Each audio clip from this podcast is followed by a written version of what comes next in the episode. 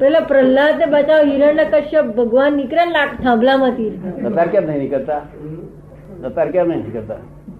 એ તો રૂપકો આપેલા બધા આ લોકોને સમજ પડે ને રૂપકો આપ્યા છે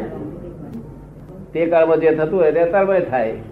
અત્યારે થોડો નીકળે તો રૂપકો આપેલા સમજ પડે ને જે છ જે છ એ માનીએ ને તો આપણે એની જોડે ભગવાન જોડે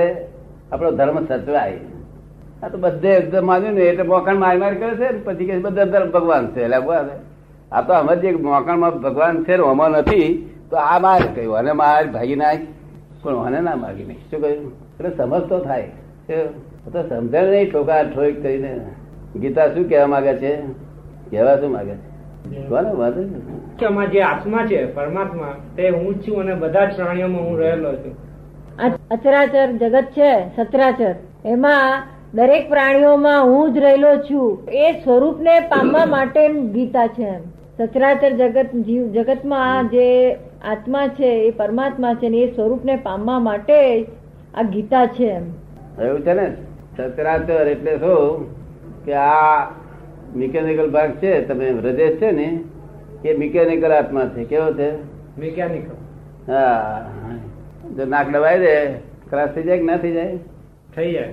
મિકેનિકલ જો હવા ના જવા દીધી ઇન્જિન ખલાસ થઈ જાય પાણી ના જવા દેતો પેટ્રોલ ના જવા દેતો ના ચાલે મિકેનિકલ આત્મા તો એ મિકેનિકલ આત્મા સચર છે અને દર અસલ આત્મા અચળ છે કેવું છે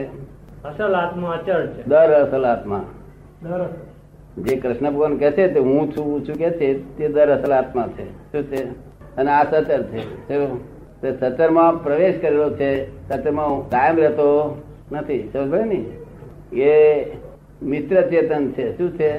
સતર મિકેનિકલ ચેતન નાશવંત છે કેવું છે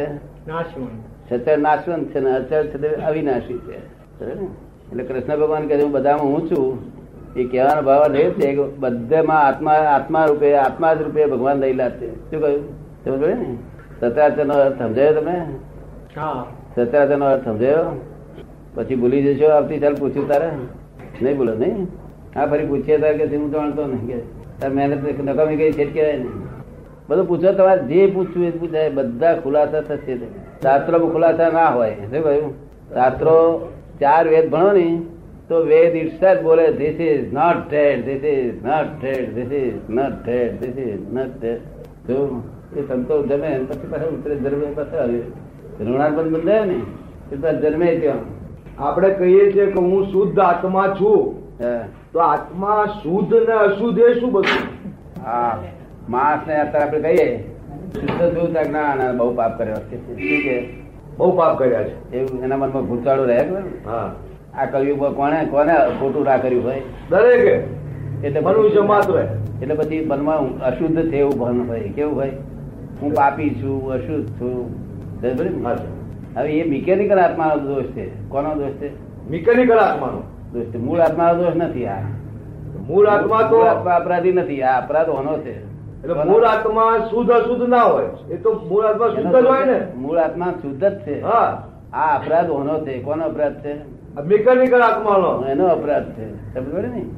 એટલે મૂળ જો આ અપરાધ માંથી જો છૂટા થઈએ તો પછી શુદ્ધ રહે શું રહે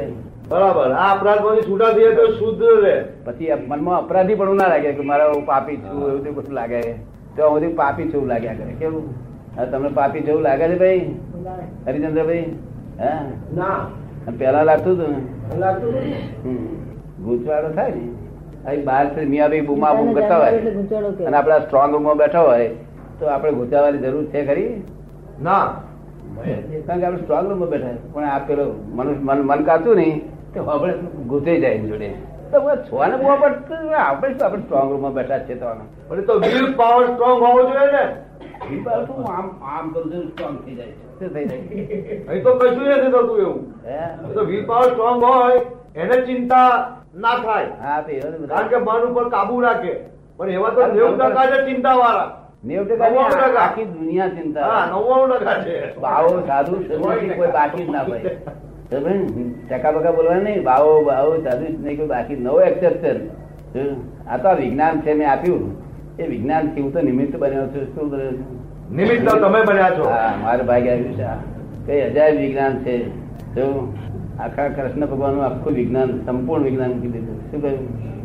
બાકી આ તો યંત્ર વત સર્વ- શું?